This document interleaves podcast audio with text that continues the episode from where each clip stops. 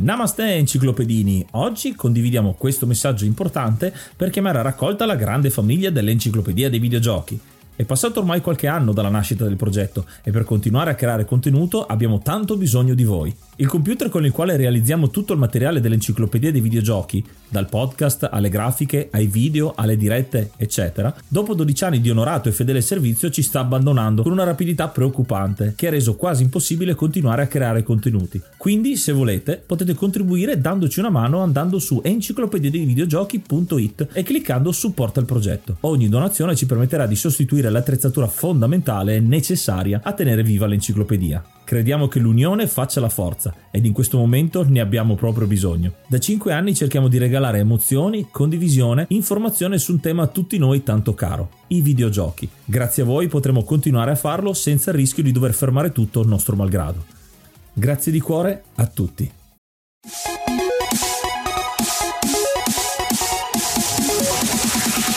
Namaste e benvenuti a un episodio bonus dell'Enciclopedia dei Videogiochi. Io sono Yuga. E io sono Ace ed il podcast di oggi è il primo della nostra serie che abbiamo chiamato Elf Points. Questa serie di editoriali è dedicata infatti all'analisi e alla risoluzione di quei problemi fisici e di salute legati al mondo del gaming. Ma noi siamo solo dei meri videogiocatori, per questo abbiamo invitato come compagno di viaggio il dottor Paolo Bruniera. Ciao! Eccomi qua ragazzi, grazie per avermi invitato. Grazie a te, tu sei un fisioterapista, osteopata ed health coach e ci darai un po' una mano a districarci in questo mondo. Benvenuto all'Enciclopedia dei Videogiochi. Grazie, grazie per l'opportunità di condividere quello che è la conoscenza che ho sviluppato soprattutto nell'ultimo periodo proprio seguendo dei gamer e seguendo degli streamer. Quindi ho un po' di cose da raccontarvi che secondo me sono molto interessanti soprattutto per chi vi segue e vi ascolta e per chi continua a giocare magari anche in età avanzata. Eh sei anche un appassionato tu no di videogiochi? Eh, il videogioco mi ha sempre appassionato finché ero ragazzino ho cominciato con uh, le prime macchine diciamo il primo Amiga il VIC 20 il Commodore 64 e poi sono, ho continuato a crescere, poi il lavoro mi ha un po' distratto. E ultimamente negli ultimi anni avendo i figli piccoli mi sono un po' riavvicinato al gaming e quindi quando posso magari in fase notturna mentre loro dormono mi lasciano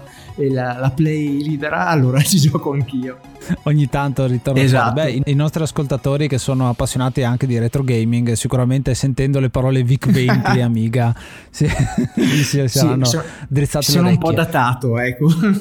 Però diciamo che quando vado ad esempio a seguire i ragazzi del, del team dei Clash eh, ho avuto occasione anche di seguire la, il Samsung Morningstar come squadra i giochi sono cambiati le attività l'intensità di gioco è, si è modificata tuttavia la passione rimane la stessa Ecco, bene, bene, bene. Avremo modo di parlare anche di sports in un, altro, in un altro editoriale. Oggi parliamo di tendiniti. Che cosa sono e come sono legate al mondo del videogioco? Guarda, una cosa subito da dire per quanto riguarda la tendinite è un po' da sfatare un mito. La tendinite, tutto ciò che in medicina finisce con il suffisso ite, è legato a un processo infiammatorio. Molto spesso il processo infiammatorio viene visto come qualcosa di negativo perché è associato al dolore. In realtà il processo infiammatorio è la reazione che mette in atto il corpo per riparare un tessuto. Non tutte le volte che noi abbiamo male siamo davanti a un processo infiammatorio, quindi una prima cosa da fare è distinguere quando c'è un dolore dovuto a un sovraccarico o quando c'è un dolore dovuto a un processo infiammatorio, una vera e propria tendinite. La tendinite di solito si manifesta con la presenza costante di 5 segni cardini: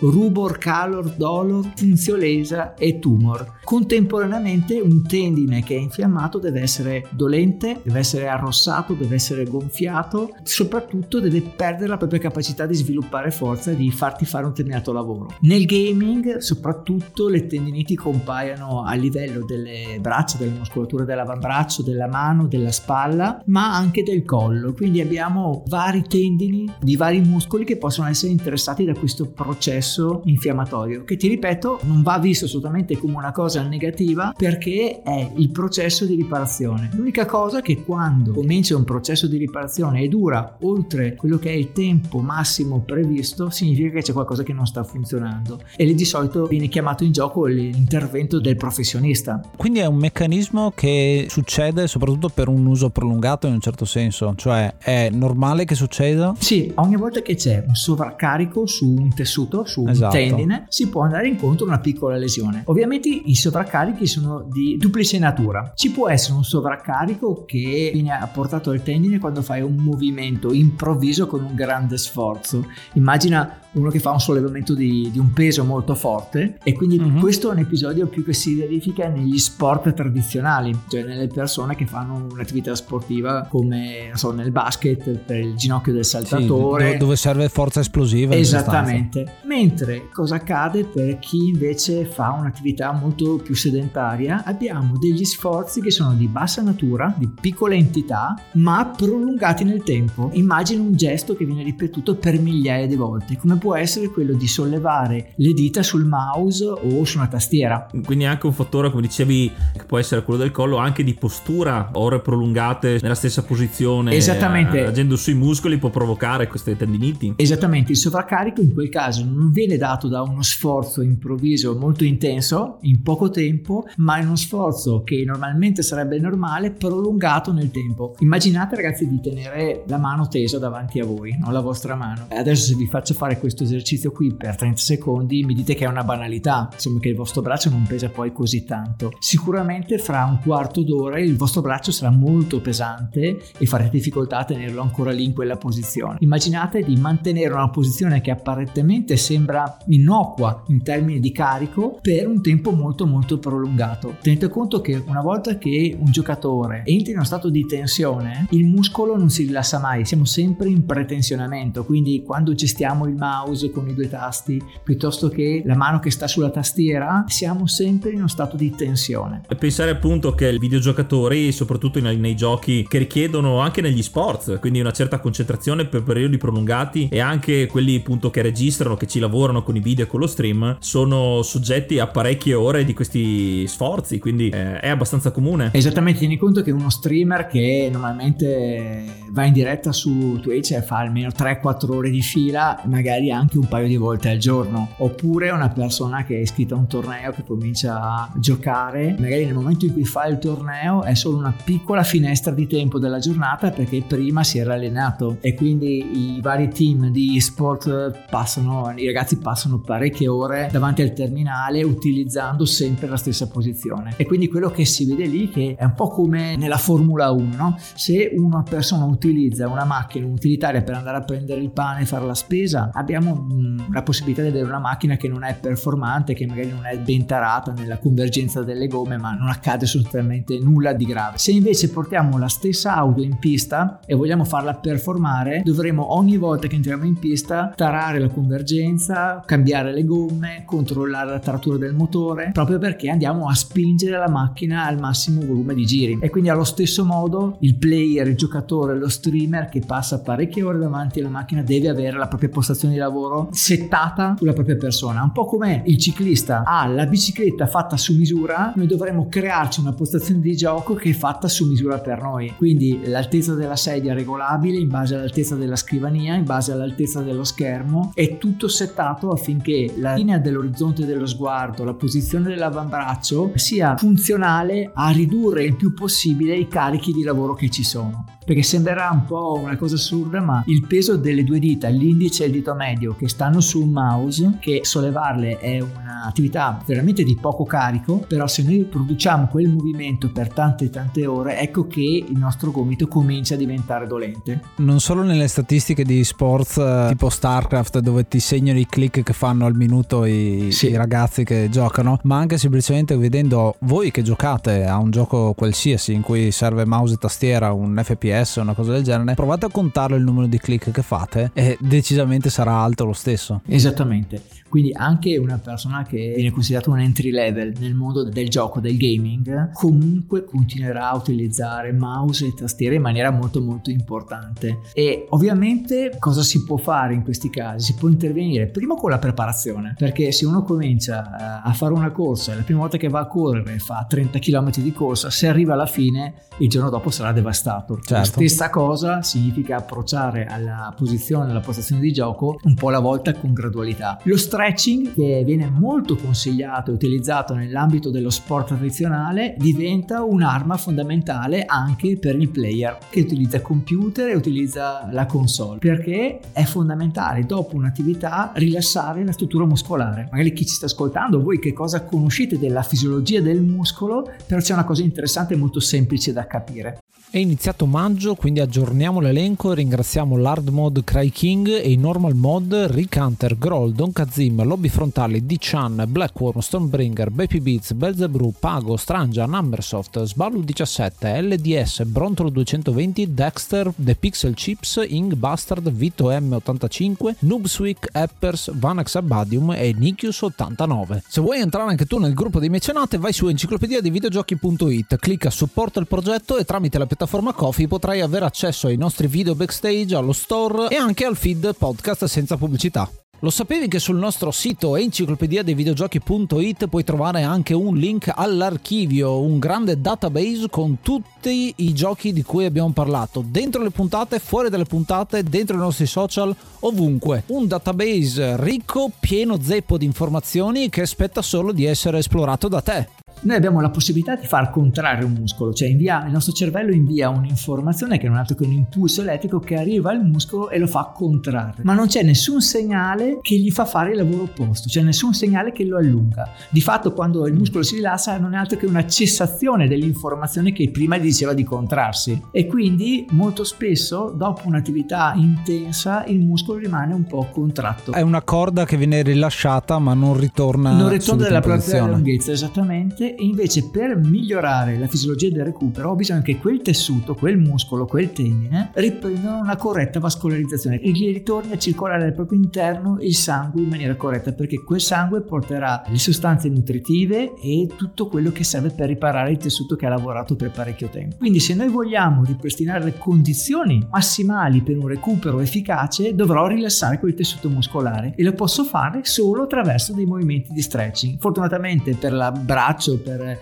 il collo, sono movimenti molto semplici, si tratta solo di cominciare ovviamente a inserirli nella pratica quotidiana. E quindi già con questo otteniamo un ottimo risultato tra una seduta di allenamento ed un'altra, tra una giornata di carico di lavoro ed un'altra. E questo tenete conto che è valido sia per lo streamer sia per il player ma va benissimo anche per tutte quelle persone che oggi stanno dedicando al lavoro in remoto perché sono a casa a causa del covid. È una considerazione che dobbiamo fare un po' in ambito ambito un pochino più aperto per tutte quelle persone che comunque si trovano davanti a un computer e utilizzano un sistema di questo genere. Ecco, quindi un po' vedo la, la similitudine proprio con eh, gli sport, mi viene ad esempio il calcio che c'è la sessione di scarico dopo un forte lavoro di allenamento, quindi anche nei videogiochi che appunto vengono sempre più considerati dei veri e propri sport per queste tematiche, c'è molto in comune. Oltre ai tempi di recupero, questi movimenti, c'è un qualche consiglio che daresti anche per eh, proprio la postura, perché adesso ci sono un sacco di poltrone, sedie da gamer fatte apposta per supportare i vari muscoli e le varie parti, insomma, della schiena. C'è qualcosa che però uno con una sedia, diciamo, non con questi mezzi può usare per, per evitare questi problemi? Se uno non ha la postazione di gioco, ovviamente le, le sedie vengono strutturate, quelle da gaming, appositamente per avere la regolazione di tutti i parametri fisici, quindi dall'altezza della sedia da terra al posizionamento del busto e della testa rispetto a quello che è lo schermo di gioco. Ma supponiamo che uno si trovi a casa non abbia grandi possibilità, quello che deve cercare di fare è detenere comunque gli avambracci in appoggio sulla scrivania, sulla base d'appoggio. Perché in caso contrario, quando noi ci troviamo a dover lavorare semplicemente con le mani in sospensione sulla tastiera sul mouse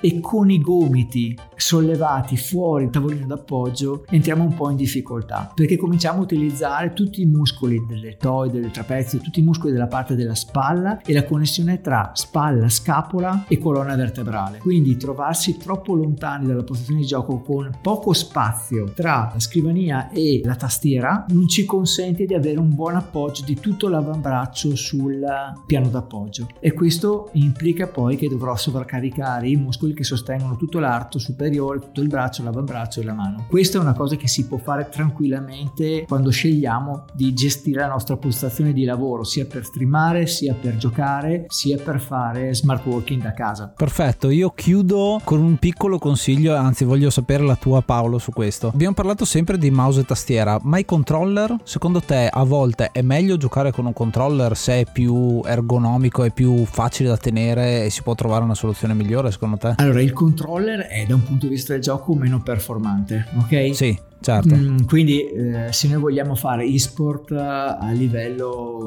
ai massimi livelli, a livello di pro player, la console non è vista come una cosa ottimale, anche se oggi ci sono proprio delle linee di gioco che si appoggiano su device come il cellulare, con, con il mobile. Il vantaggio della console che ti può avere un collegamento con un controller eh, wifi senza fili ti può far trovare una posizione corretta anche lontano da quello che è lo schermo, quindi non avere la necessità di appoggiarci come prima abbiamo visto sul tavolo su una scrivania, eh, esatto. su una scrivania e quindi ti consente di cambiare posizione e quindi un player che gioca con una console può mettersi in piedi può cambiare in continuazione posizione scaricare molto più le tensioni e può essere seduto in una postazione in una sedia che sia ergonomica anche se non è adatta al tipo di scrivania dove c'è appoggiata invece la console, dove c'è appoggiato lo schermo. Quindi paradossalmente potremmo stare su una poltrona ergonomica corretta. Non so se voi avete mai utilizzato uh, come seduta pallone, sì. quella è una soluzione molto interessante per la colonna vertebrale. È chiaro che non dà la stabilità adeguata per un pro player per poter agire su tastiera e mouse contemporaneamente perché richiede un altro tipo di appoggio di scarico. Però se uno vuole utilizzare la console,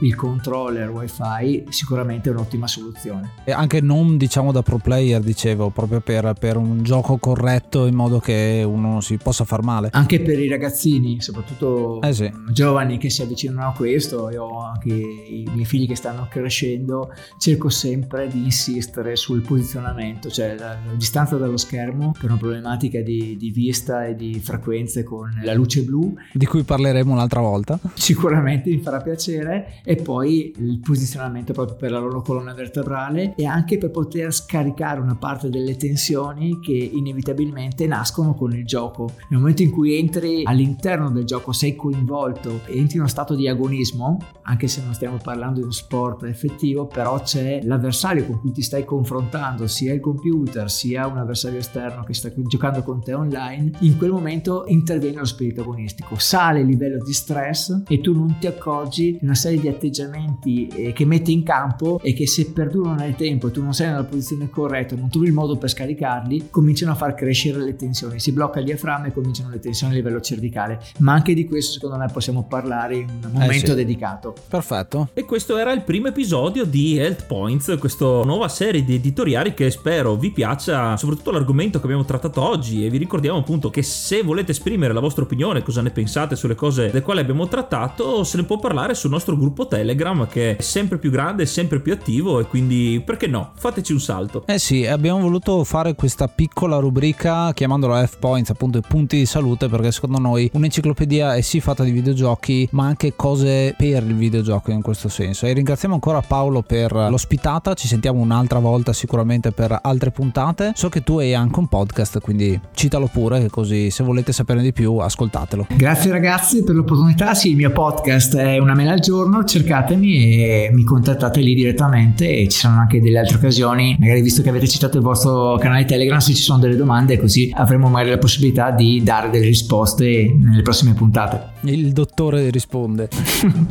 Bene, allora ci vediamo alla prossima. Io sono Ace. Io sono Yuga. Io sono Paolo e grazie, alla prossima. Namaste and be brave.